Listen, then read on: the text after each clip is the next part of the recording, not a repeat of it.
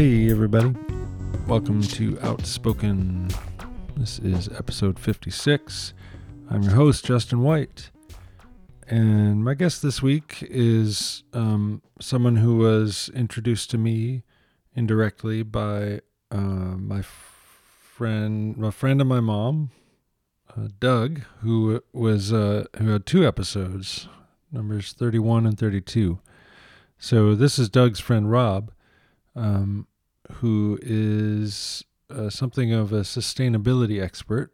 Uh, he has a great deal of knowledge about the history of all the things that led up to what we call sustainability and all that sort of environmental awareness stuff. And then he also has a very interesting take on technology and how we use it and how he specifically chooses to use it.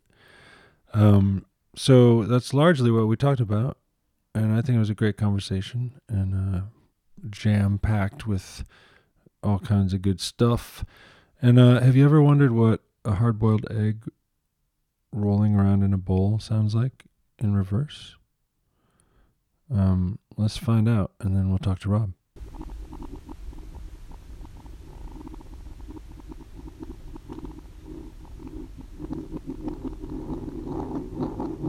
You know, a lot of the people who have been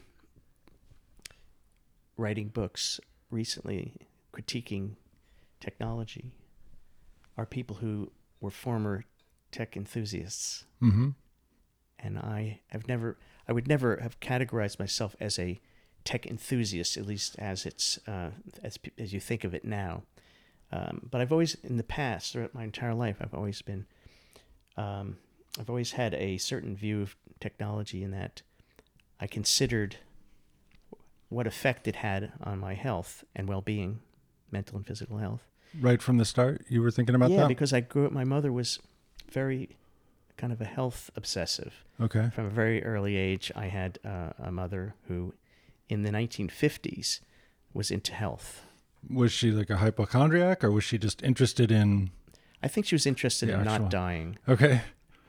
That's and, the best way I put it. I think. Yeah. I mean, I think that was the root of it, and I can say that now she's not with us, but most people are interested in not dying, I think. Right, but I think she Just, took it much more seriously than most, and okay. at a time when it wasn't something that you thought about in terms of like longevity and this right. thing. That was, yeah, not in the fifties. But I think, um, uh, in and I just heard this recently from my uh, uncle that their wedding reception in 1951 took place at a vegetarian restaurant. That's awesome. In Crown Heights, Brooklyn. Now, wow, that's crazy to think there was a vegetarian restaurant. I thought then. the same thing. And she started reading Adelle Davis, who I'm not sure if you've heard of her. I've only heard her name. I can't. I can't really place. Yeah, she was one of the first authors to really write about nutrition in a serious way, and f- first most uh, first widely read. Okay. Uh, person who seemed to know something mm-hmm. about nutrition. Right. Uh, so my mother was uh, very much um, a follower of hers, and uh, I grew up in a home where health was um, front and center, primary. Um, and so, I mean, I remember at age three, uh, we were being fed, um, you know, supplements, uh, wow. bone meal, uh, brewer's yeast, wow, um, wheat germ oil, um, some kind of brown liquid that looked like mola- kind of molasses with all kinds of vitamins in it. And, uh-huh. Um, what else did we have? Anyway, she put wheat germ in everything. What was that like as a kid to have? Did you know that that was not normal, or did you? Was that? Um, I know other families didn't put wheat germ into everything, but mm-hmm. but I didn't think anything. Uh, we we did everything differently, pretty much. Okay. So yeah, we have an, an unusual family. All right. So so food was part of it, and also I was um, very active. You know, I was a free range child and actually a lot of people my age were a free range child yep. if if if if kids were like we were were let run loose now the parents would be arrested totally know, the, the, yeah. The, we would run into the woods yeah i think uh, my so, generation was the last yeah that was allowed to do that yeah yeah which is real sad to it me is, it is quite sad uh, so that so the the physically and then I, I was also um, very active in sports uh, we were my parents met on bicycles. They were doing long hmm. distance bike riding in the late 40s. Wow, that's so cool. They had their own uh, Raleigh bikes, which apparently was exotic at the time. Mm, French.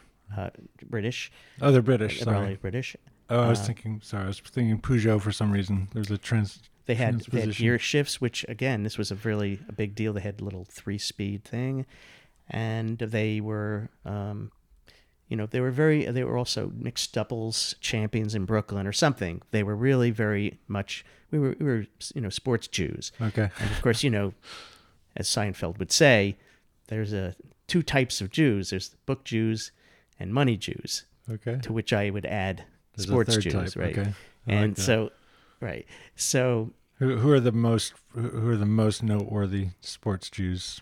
Oh, um, let's That- see. that Mark, would- Mark Spitz, the swimmer. Uh, Right. Uh, Hank Greenberg, the baseball player. Okay. Who do you play for? I'm not sure actually. That, that's all right. Um, uh, let's see. Other uh, uh, there was um, on the New York Mets. Uh, anyway, I can't remember actually all of them off the top of my head. That's but- okay. I, I just like the I yeah. like that classification. I wanted to see how much research you'd you know if, if you had some Yeah. backing. Uh, Yeah. but Well- your family's into sports. So, so there was this sense of um, that health was really the most important thing. Food, exercise. I uh, started. Um, we had a lake.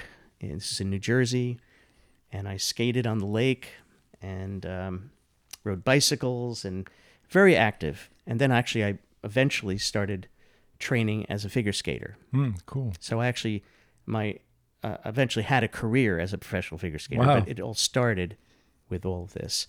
And in terms of the uh, the technological aspect of it, I guess you could say that um, we, um, you know, first of all, the bicycle is one of the great technologies that has ever been invented. In fact, in, in England, I think they did a recent uh, survey, and it was determined that the bicycle was the greatest invention of the last 250 years. That's cool. That's is I just heard that. That'd be hard to argue with. I mean, it's Yeah. it's gone mostly unchanged for the last hundred plus, right? Right, right. It was great the first time. Yes. Um, so so uh, and also uh, there was uh, a situation where we lived next door to a swamp, and of course swamps have mosquitoes. And Right. at this time, this is in the '60s, um, there would be a pickup truck that would come into the neighborhood in the summer that had a big uh, unit perched on the back of it, a kind of a pump, and it'd be pumping out. It'd come and kind of make this chugging sound, you know, from a distance you could hear it, and then you could see this billowing white smoke coming out of it, Mm. and uh, that was DDT. No way. That's right, and they would spray the DDT. Just right down the street. Just Yeah, and of course my mother was like, "Get in the house, get in the house," screaming, "Shut the windows!" And all the kids would stay out and play in it. And this is That's this is so you know there were these certain certain um, things that I do recall from childhood. Another one would be where my mother uh, we were watching TV and she would say, "Don't sit so close to the TV. You're going to ruin your eyes." hmm I heard And that this- one. This is actually I've, I've asked this to a, quite a number of people, and many people have uh, said they heard the same thing. Yeah, from their moms Right. mostly. So that's really stuck with me. Okay. Um, it stuck with me all the way until I first started using a computer, and it really made me think. Uh, you know, you don't when you're young, you remember things like that. Mhm.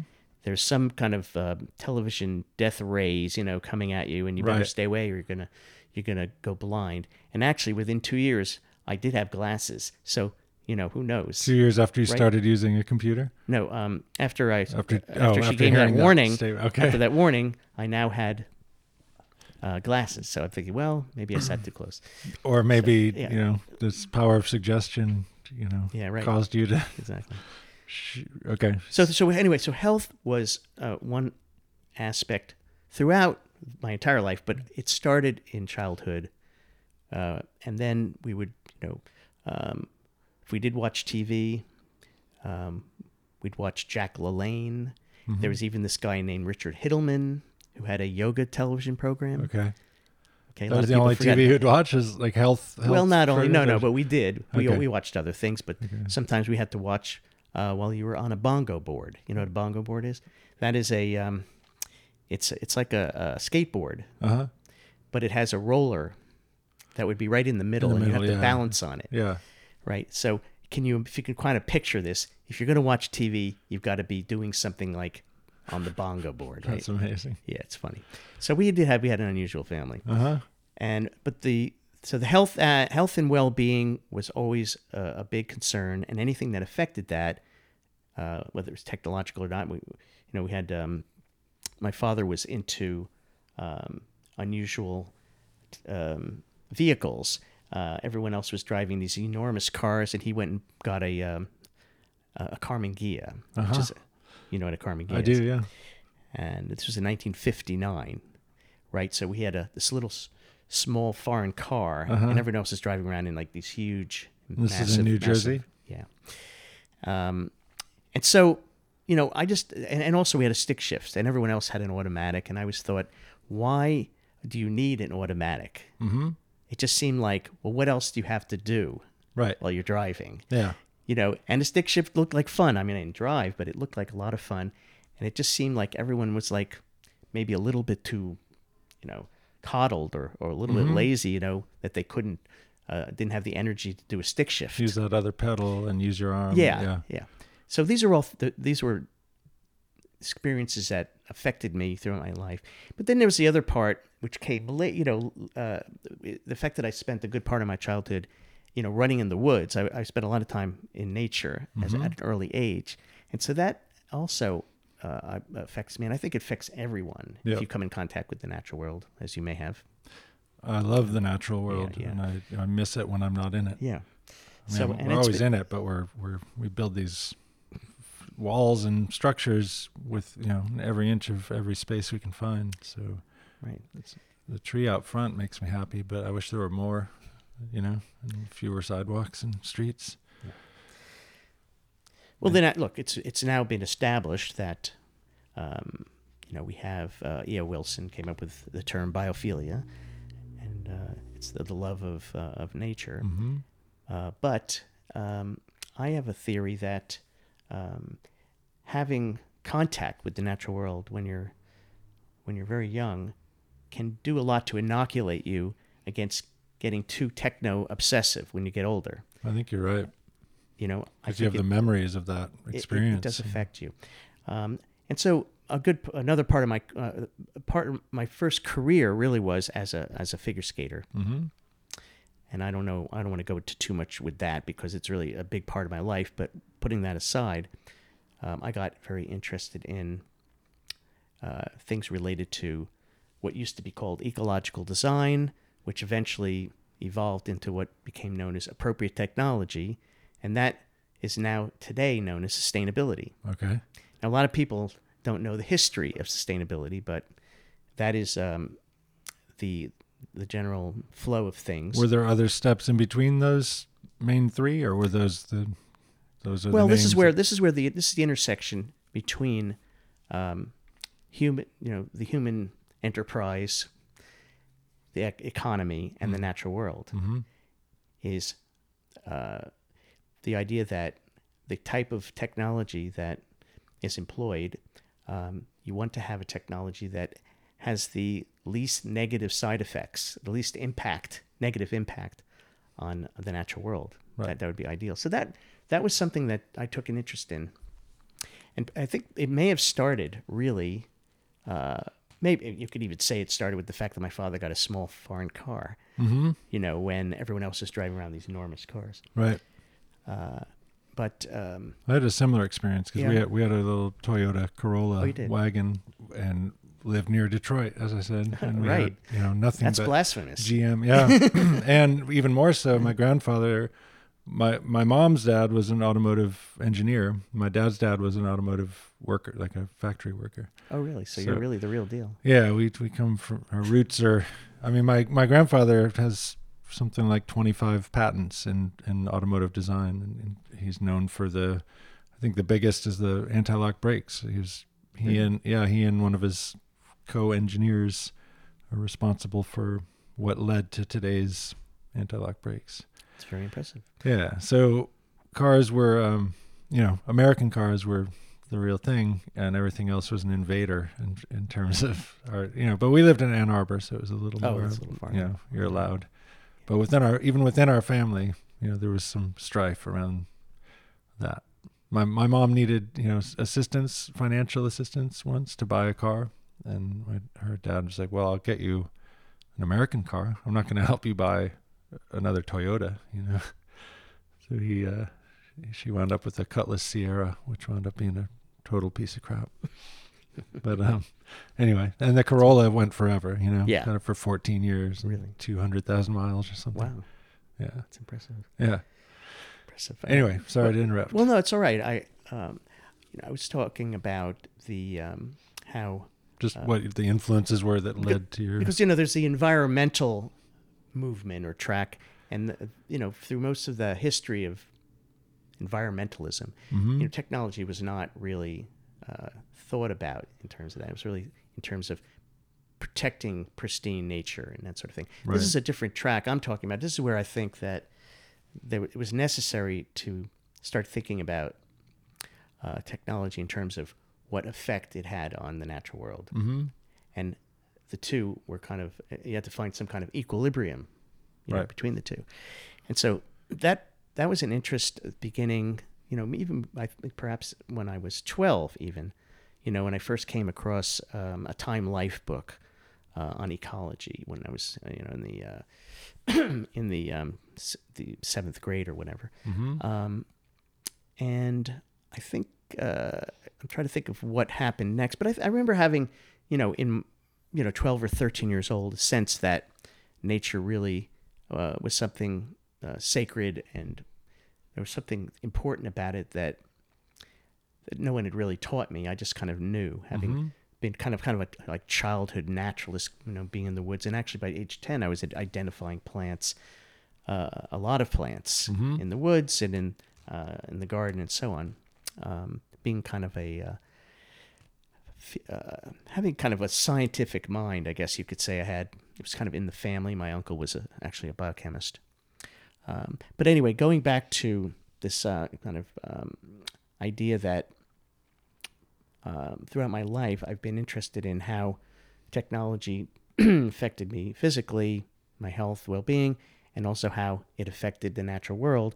And the third part, which really didn't um, come into play until about 20 years ago with the um, advent of the internet, is when it started um, making me realize how important my social um, connections with people were and how this new technology was going to affect me in that way. Mhm. And that's become that's been a big uh, big issue for me over the past 20 years and has really led to my wanting to um, uh, develop a kind of philosophy about how to operate in the world um, you know as a sane person technologically now and in the future Mhm. because of this period that we that's that we've just um, not just that's been going on for the past 20 years But that's still very recent. I mean, we did just enter it in terms of, you know, in any sort of historical framework. so there's a that's the, so actually my my thinking through this actually it's really been in the past two years that I've really been putting a great deal of thought into this uh, the um, uh, this uh, I was living in New York and living in New York you get the full effect of um, the technologies that have, have developed the communication technologies you know the cell phones and Mm-hmm. the and so on because you're around so many people and you can see how people's behavior has changed and how it uh, has caused people's overall behavior to change in terms of uh, how they interact socially uh, whether it be walking down the street and somebody's texting and runs into you or the fact that people didn't seem to be having people over as much or having parties Mm-hmm. and you know there was this uh, you know everything people walk their dogs without looking at them. for example, Mm-hmm.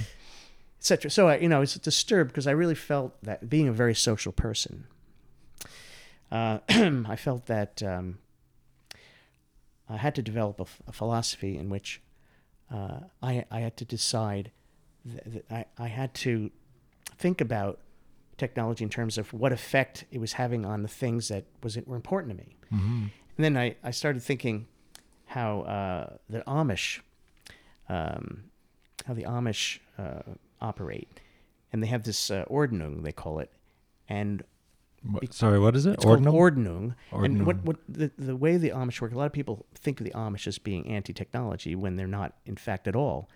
They're just particular. They're very selective about their technologies. okay. So they're, one of the uh, ideas is that uh, because they're so radically communitarian, that community is the most important thing to, to the Amish. That anything that's going to impede that or degrade it or affect it in some negative way, they really have to really consider it. So they they will gather and discuss the uh, whether this is a technology they want to have around or not. That's cool. And so, for example, a telephone. Well, if one of the um, very, very commonly the Amish will, and I, by the way, I have not lived with the Amish. I only know this because I, you know, I read about it. Mm-hmm. Um, but they will visit their neighbors in the evening. You know, this is a very common thing to do. It's what people used to do. Right. Actually, you go visit your neighbors uh, at the end of the day. You may have dinner, entertain, whatever. And uh, the telephone they felt would uh, would be, be too much of a distraction to that. But they decided that you could have the telephone in the barn. You know, that you, you could have it outside of the home That's cool. Because they knew they could see they could foresee the possible things. The I like car, they said no, no, no cars because it's too easy to get into a car and just drive away Huh. and leave. That was the reason? Yeah, Huh. Because that breaks up the community. Uh, yeah. Okay. You see, in other words, they have a value, Yeah. and they really uh, look carefully at each technology in terms of how it affects that. Yeah. Now, m- what I just laid out is I have really three areas of interest, which is my health and well-being, Mm-hmm. uh, how it affects the natural world, and how it affects my uh, sense of community and direct interaction with other people Right. and people's behavior. So that's really the that's sort of the the essence of, of this.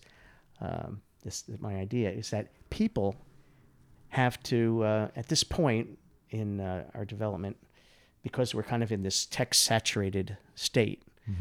And I didn't get I didn't make up that term. That was a term that I borrowed from the Pew uh, Research Institute. They did a study and wrote a report and said there's a great sense of tech saturation. Yep. I thought, okay, so what is the uh, the solution to that? Which is that people need to start thinking about what their values are and adopting technologies and using them based on what they actually believe instead of just going along and using a technology because everyone else is. Right. Not because they need it, not because it solves a problem that they have, Right. but because uh, there's so much social pressure to do it. And the problem is now is that we're at a point. I feel like uh, we can't continue doing that. And you know, there's a cycle, which is that there's initially when a technology comes along that's very disruptive and extremely convenient or whatever, is at the beginning there's this kind of frenzy, this delirium, Right. and then there's a uh, what happens is uh, it gets normalized, Right. and once that happens, there's kind of a feeling that it's being enforced. You know, you have to do it, otherwise people will think there's something wrong with you. Right. And then 15 years later, all the negative side effects suddenly appear, and everyone's like, "Oh my God, um, social media is not uh, 100% good uh, Right. in every way." And then there's a lot of, um, you know, uh, hand wringing. So, so, so I'm saying, you know, at the time when the technology is introduced, Mm-hmm. is it possible to, to stay clear headed and at that time be able to say, you know, uh, I really feel like I can see, I can foresee that this technology is going to create problems. I think I'm going to abstain from it, or I'm only going to use it in this way. Mm-hmm. And so that's essentially what I've been doing. Trying to design a, a way to do that. Well, that's for, what, for what. I've done do it for that? myself. In other words, I've developed a, a set of guidelines for For myself. yourself. Okay. And I think that that people might even do that themselves if they had a uh, you know uh, an approach, you know, Right. means to do that. Or a handbook, as you as you put it earlier. Yeah. Uh, so that's what I've been. I, I feel like I've I've had a chance to look through my entire life now and see what my relationship to technology has been. Mm-hmm. And this is how I've kind of broke it down at these three different areas. There are lots more, of course. Uh, any a technology which I feel like is dehumanizing or makes me more into more machine-like Mm-hmm. behavior, I, I try to avoid that too. What would be some examples of those? Well, I mean, for example, um, even the computer, uh, or you know, uh, and I use a laptop every day, Mm-hmm. and I know that just by d- deciding to do that, that I become more like everyone else Yeah. in the way that I think. I'm starting to think uh, like the mach- I become more like the machine. Yeah. But I realize that there are certain compromises I have to make because, uh, I mean, I tend to adopt the technology at the last possible moment if I think I feel like there's a there's too many downsides. But in some cases, you actually you have to Mm-hmm. um, to function. Yeah. And because I'm a uh, uh, one of the things I do is produce events, uh, and uh, you know I have to appear somewhat normal. Yeah.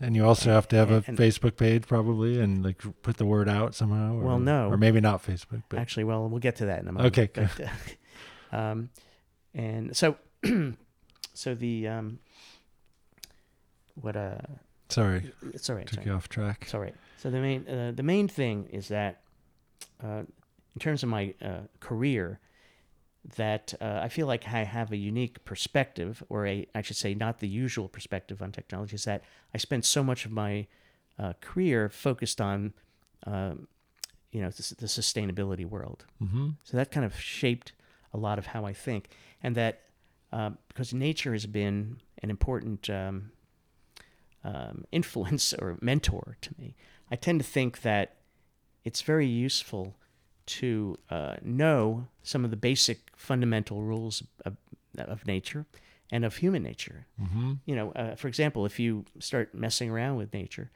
uh, if you don't uh, believe in uh, physics, you're going to end up with climate change. If you start uh, pretending that people don't have to have direct connection, dir- direct contact with other humans, you're going to end up with mental illness, Mm-hmm. which is you're starting to see now with kids who, uh, in their teens, are not spending time with other people. They're just sitting on their beds looking at a, at, a at their at their smartphone. Mm. You're starting to see, you know, seventy percent increase in uh, in suicide rates, seventy percent increase in depression among that generation. Just in the last 20 years or something. No less, no way less. That's uh, because people are pretending that you don't have to be in contact with other people directly. You know, there's some more convenient ways of doing it. Mm-hmm. But no, we don't change that quickly. Technology changes quickly. We don't change that fast.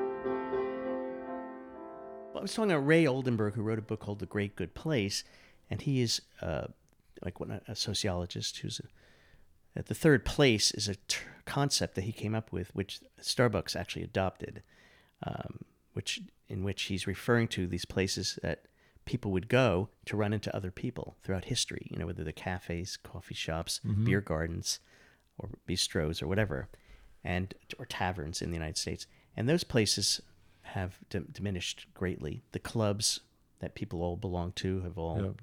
diminished, and then you had the television. So you now you had the, the suburbs, you had the car, Yeah. and then you have now the television kind of. In-house entertainment. You didn't have to. You didn't have to go outside at all, Right. and the television became the uh, the educator. You know, so it taught you how to be a consumer and and so on. And that's how people now didn't go out anymore. They would just stay and watch television. Yeah. So um, now, so this kind of brings us up to the issue. Remember, I was talking about that I'm a very social person, and so it's now it's 1998. Okay, and I've just moved to the Bay Area. I was in New York. Um, I mean, my, you know, my his, my my work history was, um, you know, I was in terms of sustainability, I was kind of a consultant early on in the green building world, in renewable energy, and then I was in New York uh, working in the early days of green building, and uh, had the opportunity to work with a company called Healthy Properties, Mm-hmm. which was one of the first green building consultants ever, and there was a, the first green building showroom ever, and my job was to bring people up there and introduce people to like bamboo flooring and you That's know cool. Full, full spectrum lighting or you know whatever. Uh huh. And uh, I introduced every, you know a lot of the major people in New York, in the media, in uh, city government, in developers uh, to this. Uh, meanwhile, I got sick working in that building because we were we were working in a sick building, and I got uh, you know I got uh, shingles and I think I passed a gallstone and um, Just from stress and bad environment, and because I was in a we were we were actually even though the company was a kind of green building company, Yeah. we were subletting in a sick building at, at, at the time. what does a sick building mean? Well, a building where- Like has radon and Well, no, actually, and- well, a lot of buildings have poor air quality right. uh, as a result of, um, you know, the, the, the materials, off gas, you know, Yeah. volatile organic compounds like the, the foam in this sofa, Yeah. And Uh, carpets and carpets, and so on and so forth. And people are maybe smoking and maybe coming in. Yeah. And sometimes they even put the, um, the trucks are idling by yeah, the air right intake. under the yeah. It's seriously, I know. I see that. It's and, incredible. And, and and then uh, I don't know whatever the reason was, I got this condition, and I then then the real capper was that the one of the partners of the business, uh, a friend of his was good friends with Trump, and the next thing is that we, uh, we uh, that Trump wanted us to move into his building on Wall Street, Forty Wall Street. So. Uh, at that point, I was like, "Oh, I already knew about Trump." By the way, this is Is it nineteen. in '98? This is ninety-seven Okay. and uh, I have it all on video with him kind of going off about how, you know, environmental his building is. Uh huh. And uh, it was built in 1929, so it actually was, uh, you know. Um, but at that point, um, uh, I had this condition, and I actually I had to find a doctor to, and they of course think there's something wrong with you mentally. You know, when you you're talking about a you know a chemical sensitivity, they Right. think it's your in your mind. Yeah. Immediately. And I went to, I found this doctor, Dr. Buffalo, is Nice. her name. And she said, uh, look, um, she's a Gulf War syndrome specialist. Oh wow. Yeah. And so she said, look, I can, I can cure the problem, but you just have to, you know, jog for, you know, two hours a day in a 150 degree sauna, Sounds awesome uh, for, for a month for a month. and only $7,000. So, Oh, what a deal. right. So at that point, and she said, or you have to go to another city where there's, where it's fresher air or something. Okay. So I, at that point, I moved to San Francisco. Oh, okay. That was in For that reason. 98. So when I got here, uh, you know, I didn't know the dot com boom was going on. Right. Now I had known that the internet uh, uh, existed, but I wasn't really, I wasn't using it. Mm-hmm.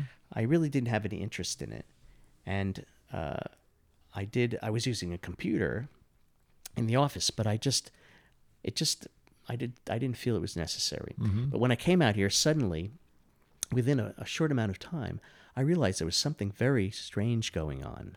I don't know if you were here. Yeah. I moved here in '92. All right, so you were here. Yeah. So you know Yeah. that there was something, some kind of was kind of mass psychosis going Yep. on. This, this this delirium. Yeah. And uh, I don't, if I tell people this who were not here, they go, "Well, what are you talking about?" Yeah. But yeah, if the people who were here know For sure. that there was probably no uh, other time in American history where things changed so dramatically and so quickly in such a short amount of time. I agree. Um, Yeah. So I was very disturbed by the whole thing. I didn't share the euphoria, and I Yeah. did, of course I didn't tell anyone that because, you know, to do so would be like sacrilege. l- would be like saying you were a communist Yeah. in the fifties. What's wrong you know, with you? How do you? Yeah. yeah, it would be very bad. So I kept it to myself. Um, but um and it was at that point that I had this feeling, I had a sense that things weren't going to turn out well. Mm-hmm.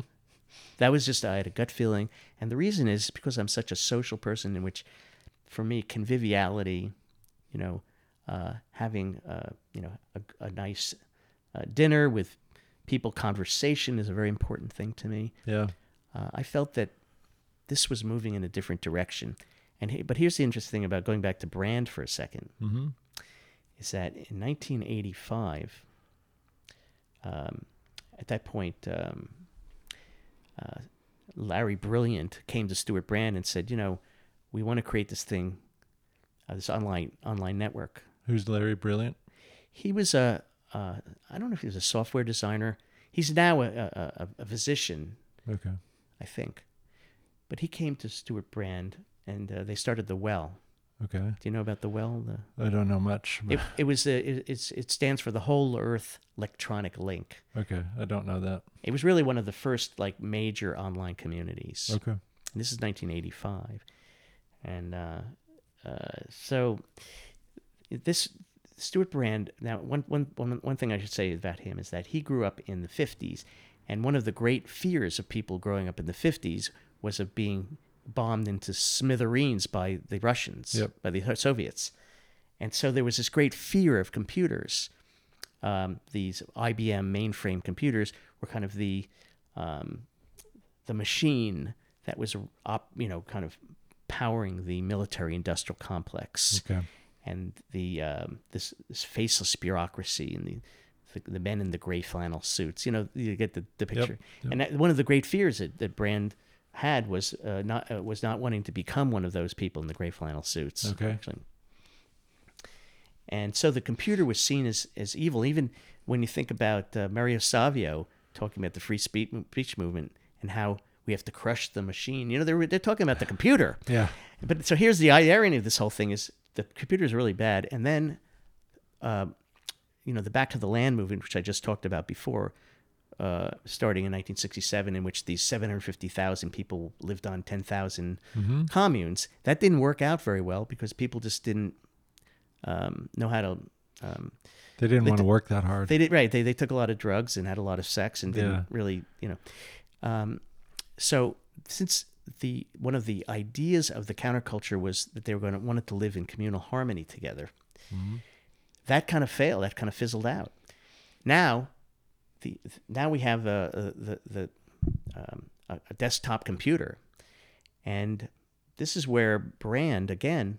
Uh, I think he uh, was very influential in this because all those people who kind of followed him follow, uh, came and joined the Well and became part of this online community, and everyone got the idea: hey, we don't need communes; we can do it online. Right. It's much more convenient. Yeah. There's only one small problem. Doesn't work. You know, it's, it's not an actual. they're not actual people. Yeah. But they they kind of put that aside, Yeah. and so that And so is everyone else. Exactly. And so, so when, uh, you know, in 1998 came, I'm, I'm here, I'm living in Berkeley, um, I'm seeing what's happening, and uh, I'm like, I'm nervous. I felt that the people who were creating this new world were of a certain particular personality. Mhm. See, and I'm very interested in people. I'm very interested in personality, and I've, you know, I've studied the uh, the Enneagram for 30 years. Okay. I don't know if you know the Enneagram. I don't know a lot about it, but I know. Yeah, I certainly know it. I'm Uh, very early. I mean, I was one of the, you know, earliest people. Um, yeah, I would say, you know, 1989. mhm. Um, there weren't many people who knew about the Enneagram at that time, especially back east.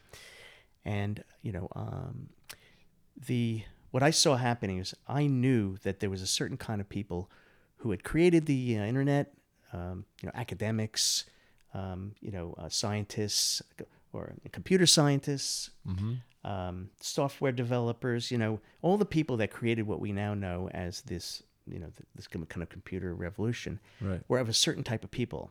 And I, mean, I, I am generalizing, but generally speaking, we can agree that the hackers and a lot of these people who spend a lot of their time on computers and who developed it are of this particular, you know, introverted personality that have the uh, attributes of liking to control, inf- uh, love information, Mhm. and they like to control things, and they like their privacy, Mhm. and they don't really like too much improvisation. They like everything kind of, you know, Right. and uh, who are, um, you know, uh, stingy with. That's not a good word.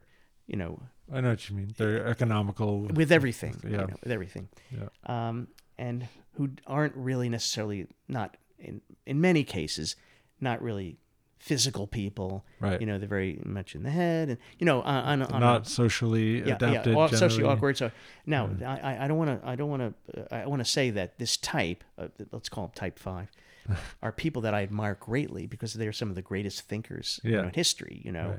you know um, uh, Einstein. You know, and Right. um, a lot of people I admire greatly are, are five. Uh, Buddha was a five. Right. But they're not who you invite to the party. Exactly. But now, one thing though is when those people, um, this is the problem, is that if those people who I tend to see as having the condition of technophilia, which is not, uh, you know, defined as a medical condition, but I like to see it that way. Uh-huh. It- It is. Yeah, it's it is kind of- disease like. it is kind of like that. Um, I feel that uh, the fives, the type fives, who didn't come in contact with nature when they were younger, like we were talking about before, Yeah. Uh, who are the most susceptible to technophilia because Mm-hmm. of the way their minds are set up, that those people, th- these uh, technophiliac fives, are the people who created the computer revolution and who run a lot of these companies, you know, like Zuckerberg and and uh, Kurzweil and Yeah, it's uh, really interesting. Whit- Brin and and all those people are these technophiliac fives. Yeah. and they go back to Descartes. Descartes was the original one. You know, he he was like, uh, I think, therefore I am. Right. That is the technophiliac, and the whole world is a machine. Those are the people, Yeah. not the fives in general, just those particular ones. Right. And so I knew when I got that, I just had a sense because I knew the Enneagram. I kind of had a sense that these people were taking over, and in fact, they did. Yeah. They have actually created the world that we live in now for their own convenience. Isn't it amazing? Now, let me just point out that I am a uh, I'm- I'm a different type. Uh-huh. You know, I'm what they call type seven, which is the you know Leonardo da Vinci was the most famous seven. Okay. You might be one too. And they like you know they they they actually when you think about the '60s, the '60s and the '70s were a seven era. They were the era of uh, creativity, of Exploration freedom, and- exploration, yeah. of, of, of sex, drugs, and rock and roll, and Yeah. hedonism. You know, the, the thing, the um, and exploration and curiosity. All the, Liberalism. all the things that sevens like. Yeah. And so the young people who, who grew up during that time, even if they were like introverted, socially awkward people, became like sevens. Everyone started acting like that Okay. because it was the zeitgeist. It was the the world. They now what has happened now, what I saw happening now, is that a whole generation came of age in a- Modeling. modeling fives. modeling fives. Yeah. So we have even people who are very extroverted and who are like social social so on butterflies. are and- acting like those Yeah, other people, right? Yeah. So that's so my objection is that we've gotten out of balance. We have the world has become too five ish. Yeah. It's and all the all the um the, the, the texting and everything being online and everything being cyberspace and everything you know it's it's gotten away from the real world which is more comfortable for some people you know especially social people like me and those people have taken over and i object to it Yeah. now now I'm, I'm with you. but the so the, but the thing the question is is that uh, one uh, that I feel that if we could just insert more of the seven quality Yeah. into the world, it would balance things out a little bit. And that's really what the book is about: is about finding this balanced equilibrium between because we know this is not it's not going to go away, Yeah. but becoming more cognizant, being more aware of the technologies that we decide to to use, because we don't want to become um, get away from uh, our, our roots, our Right. nature and human nature. And the things that matter to us as individuals. And Yes, not, and there- and this is the, the last thing here is that the I feel that in talking to people over these last couple of years or so, is that there are a lot of people like myself who went along. A lot. I mean, I won't say I went along because I didn't, but a lot of people went along with the whole thing because they felt the pressure was so tremendous to conform that there was a fear of retribution. There was a fear of, of uh, seriously in terms of their credibility, in terms Yeah. of their be be able to get work. It's true. I mean, Uh, people will will look down on like, what's wrong? Why don't So- you have a or luddite or whatever they call Yeah. you? And so I I started thinking, wait a second, can we rebrand this? Can we say now? Can we say is it's possible that the people who are more, um, you know, thinking more and more common sense sort of way about technology, uh, and the people who are you know, the hardcore obsessives, they're the ones that are cuckoo. Right. And to um, present it so that it's okay for you to be selective in your own way about which technologies used without having to worry about people name calling and Right. you know things like that. So that's that's really uh, that's, That's the premise of the. that, that's really the premise of the book. Can I ask one? I really have one question that's kind of been sitting with Yeah, me yeah. this whole time, Right. which is how do you incentivize someone, oh, you know, to do to to live that way or to live to Yes. incentivize them away from Yes. this compulsion to do the other? Well, you need you need to know a, a, you need to know a few things. You need to know um, about um, you need to have some tools. You know, for example, if someone calls you a name, and, someone is trying to enforce, you know, a certain a uh, label or a- whatever it is, Yeah. you have to be able to respond to them in a way that, um, in in a in a you know in a calm sort of way. Like if someone says, "Oh, are, are, oh you're obviously a luddite," you know. For, well, I might say, "Well, what is a luddite?" Uh huh. Or, "What do you mean? Yeah. What does that mean?" Or I could say, "What? Um, uh, well, are you a hardcore techno obsessive?" Or do you have technophilia? You know, if you have a if you advan advanced technophilia, you know, if you let it go too long untreated, it can go to the brain Yeah. and cause you know brain damage. You know, or, or whatever you you say, something that shows that you are uh, not beneath them, Mm-hmm. which is how apparently that's because you know it's it's it's it's an American taboo to not um, um, to be quote unquote against progress, Mm-hmm. and of course, progress is always technological. Yeah.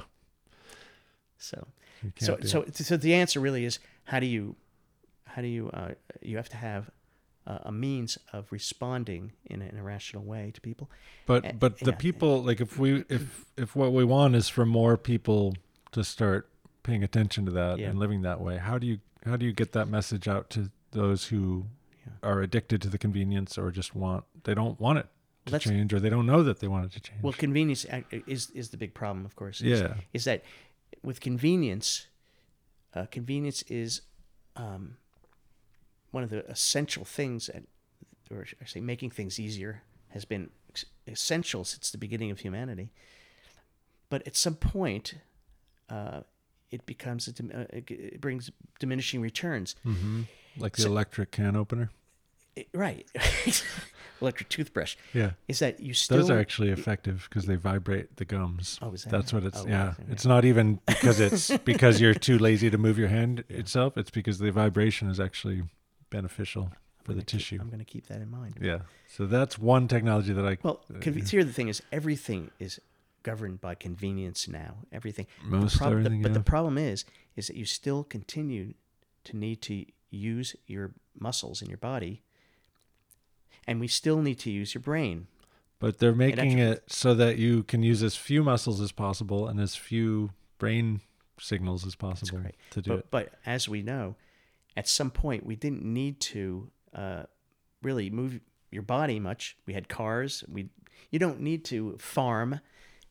you don't Yeah. need to walk places. So we that's why people exercise because they recognize that if you don't use your body, it's going to atrophy. Yeah. Now the thing with automation and what's going on now is that you still need to use your brain, although people like the idea that they can outsource their memory to Google or To the phone or whatever. Yeah. you still do need to use um, your body and uh, otherwise uh, as orwell would call it we're going to become a, br- a brain in the bottle right. and so Well, and our brains are atrophying at, at a very rapid pace based on this like nonstop checking out and nonstop, you know, just a world of diversion. what i didn't say by the way is that the only things that i've used that we might say you know in the contemporary world is i have a laptop Uh huh. uh, i do searches on duckduckgo Okay. I haven't used Google in probably six or seven years, although I was one of the earliest people on Google. I have, um, I use uh, Proton Mail, Okay. which is a Swiss uh, email server uh, group, and uh, I also use GMX, which is the German one. They don't track you at all. Right. Uh, DuckDuckGo doesn't track you. What do you do when you Uh, receive a, something from a Gmail address? Because because they do track you even if you're know. not. I'm aware. I do. I, I my my policy is basically to do whatever you can. Yeah. There's some things you have no control over, Right, of course. okay. Um, and then I also uh, occasionally, uh, I do have a a, a, a um, profile on LinkedIn. I don't use LinkedIn, Mm-hmm. but I have a profile there. And occasionally I have to buy something like a plane ticket or something that I can only buy online. And that is all, and I have a, I have a flip phone. And that is all I use. I and I uh, again because I don't have a smartphone, I have never done any of the things that you can only do with a smartphone. Right. I also have only texted once in my life. That's and it was an emergency. And I, it's a new policy I have, which is if it's an emergency, I will text. That's a and- good policy. And so, therefore, um, all of the things that I did not mention, and there are many, yeah. I have never done. Now, in other words, I've never been on Amazon. Yeah. I've never been on Facebook. I have never uh, been on Instagram. You know, I've never tweeted. I have never used GPS. I mean, I. Uh, but the, the the funny fun part is that I've been able to go through the last twenty years, and people don't know that. Yeah. Well, that's pretty impressive that you've been able to. People ma- don't. They don't know Yeah. because I've figured out how to, uh, you know, look normal like everyone, like Canadians. You know. Okay. Um, You can pass. and not draw attention to myself Yeah. Because that and that's really the answer to your question is you have to you have to be discreet and you have to be uh, clever to do it. But i think as time goes on as we look and see how the people in silicon valley or whoever is deciding what our future is going to be is do we really want that future that they are deciding or do we want another future uh, ecotopia or you know something? And if we want a different future uh, then we have to um, do what you feel is necessary to do to bring that future into being.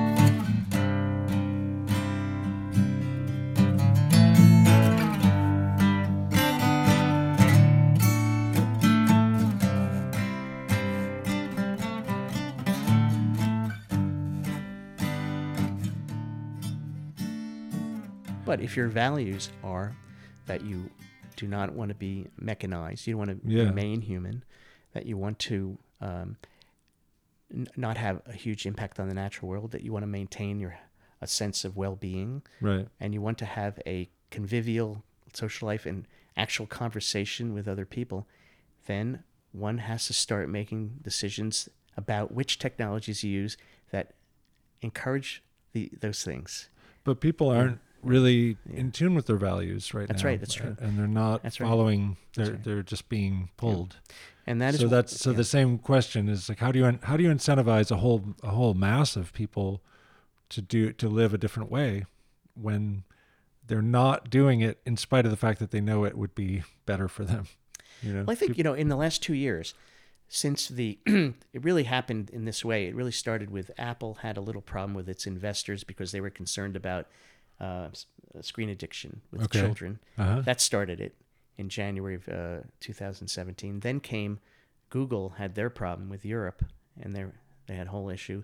And then the big coup de grace, of course, was when Facebook had the Ca- um, Cambridge Analytica Mm-hmm. issue. And I think that was the first time there was kind of a chink in the in the, the armor of this whole thing. For the first time, people could come out. I use that term. Uh-huh. You know, uh, not being gay, but coming out and being able to say that you didn't agree with everything that was going along Right. uh, for the first time. And I think now there, the dialogue among people seems to be you know, things things seem to relax enough that people are actually ag- admitting that they don't like the way things are going. Definitely. A lot more people are admitting it, but Yeah. they're also still very much stuck in it. I know. They're they're just like I don't like it. I don't like how much I'm on my phone. Well- and then they turn and look at their phone. Well, I have this book. Um, this uh, uh, was given to me, Jaron Lanier's new book, which Uh-huh. is uh, the ten arguments for you know the elimination of social media or something. And uh, it's a it's a it's a takeoff on Jerry Mander's four arguments for the elimination of television, which he acknowledges. Okay. And here's Jaron Lanier, who's one of uh, you know a person of high repute in the tech world. I don't know if you know about him, but he's uh, Just a little. he he coined the term virtual reality and is had one of the first virtual reality companies, and he's very highly respected. And uh, he basically says, get off social media now, all. Yeah. And he's he's considered to be a traitor by his uh, his colleagues. Yeah. I mean by his. Well, uh, he he was on the inside and he recognized the damage it can do and Yeah. got out early. so I think that as people who are you know uh, influencers like that put out the word, Yeah, that'll that help. It's a downside. I would like to ri- you know, to write a book that tells my story about how I developed my uh, way of um, my thought process. Uh huh. and I think uh, you know not everyone operates on logic, but um, it might be that people start thinking, okay, uh, if I want to be consistent with my values, uh, like like the Amish, Yeah. and you know the title of my book tentatively is "Funny You Don't Look Amish." Nice. I You know, like that's that. that's a te- that's a tentative title Yeah, I like it. That's good. because I'm uh, I like the the model, even though I, It's I- a great model. I didn't actually realize that was the foundation of it. I mean, I thought it really was anti-technology, and I think that's what almost everyone thinks. But it, but you're saying it's pro-community. It's pro Fundamentally, It's like pro-community, and it's I call it techno selectivity. Yeah, yeah. I mean, they they every they use the butter churn. That's a technology. They use the horse-drawn carriage. That's you know, they're but they're very selective. They're selective, but You I mean, can't look, get too far away very fast in a horse-drawn carriage. and I'm no authority on the Amish. I I just know enough to say, and they also there is a part of the Amish that want to be separate from society, yeah, so they don't use electricity for that reason. right. Uh, but in general, I love the idea that they are that they ga- gather together and deliberate about whether they should use something or not, instead of just doing what everyone else. It's awesome. does. I mean, imagine that conversation in a neighborhood about leaf blowers. You know, hey, do you think this would be a good thing for any any one of us to have? You know, if there was a conversation about it beforehand, I think pretty pretty certainly it'd be like, no, Absolutely, I don't want that. I don't want you to decide when I have to hear that. Exactly. You know, In fact, they've done stu- did a study. I went in, where I was living in Westchester, that um, someone with a broom. Uh, I think they timed it Mm-hmm. to see how much quicker the the, the uh, blower did. It Yeah. actually took about the same time, or maybe even the the broom was faster. yeah, And plus, you didn't get the the pollution, you didn't get the Noise, and you didn't get the um, uh, the, the, the dust debris being fly, yeah, everywhere. being kicked up everywhere but the property that you're cleaning. Do you know that in one half hour of uh, a leaf blower, that motor produces the same pollution that a, a pickup truck does in a year or something like that? Some ridic- Like like a half hour of running time at the same. as as in a year of driving a uh, a pickup truck. I just read this.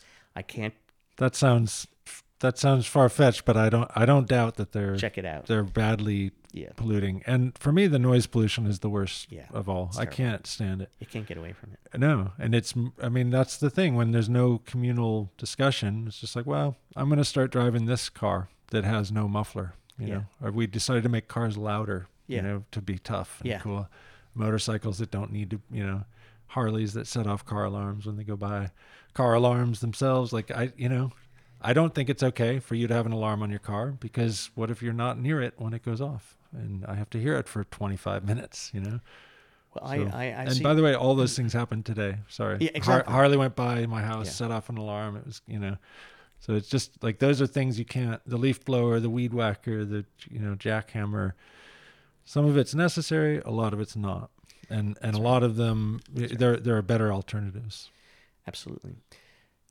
So uh, so thank you for bringing that that point to the fore, and uh, and I re- I like your philosophy a lot. I think it's when applied, it would be really effective. I just don't think that very many people are in touch enough with their own Yeah. Values, their own relationship to nature or to community or to themselves or each, you know, there's a lot of stuff that sort of needs to be in place for for somebody to have to even set off on that path, I think.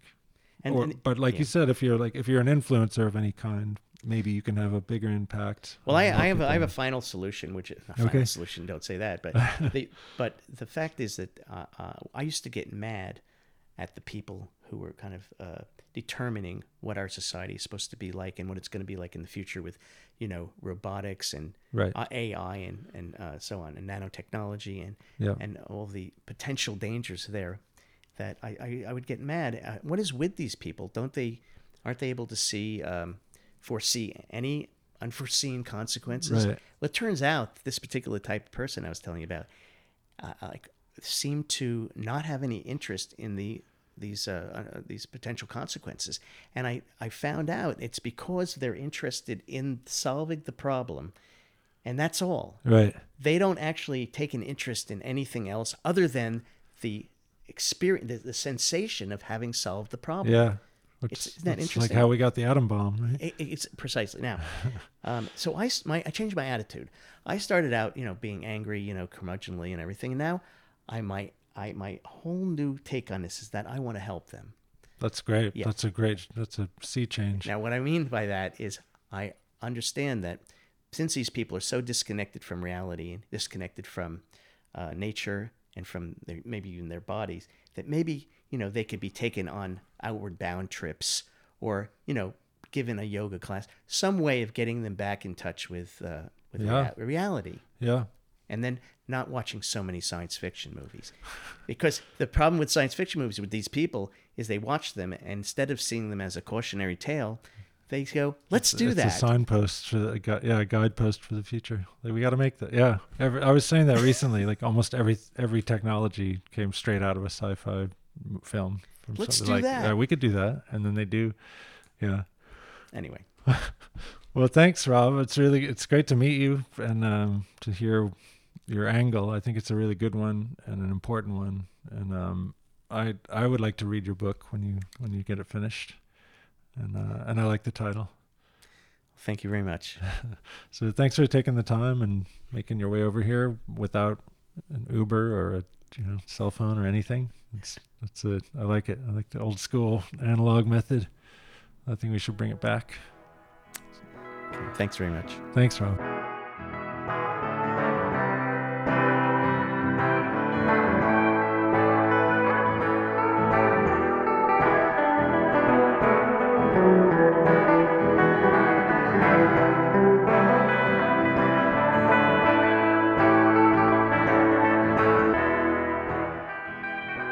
Thanks for listening, everybody. That's my new pal Rob talking about um, all kinds of stuff that I tend to agree with. And uh, although when I talk about it, I think I complain a lot and probably browbeat those whose behaviors I disagree with. Um, so I think his method's probably better. And um, maybe I learned a little thing or two from talking to him. And I hope you did too. And uh, when his book comes out, I'm going to read it and I'll tell you about it when it happens. Um, if you would like to contact me, and I would like you to contact me, my email is email at outspokenpodcast.com. If you would like to go look at some pretty pictures on a f- uh, format called Instagram, um, you can find me at outspoken underscore podcast. Um, you guys are the best. I hope you know it. And if you don't, I'm going to tell you again. You're the best. Uh, see you next week. Bye.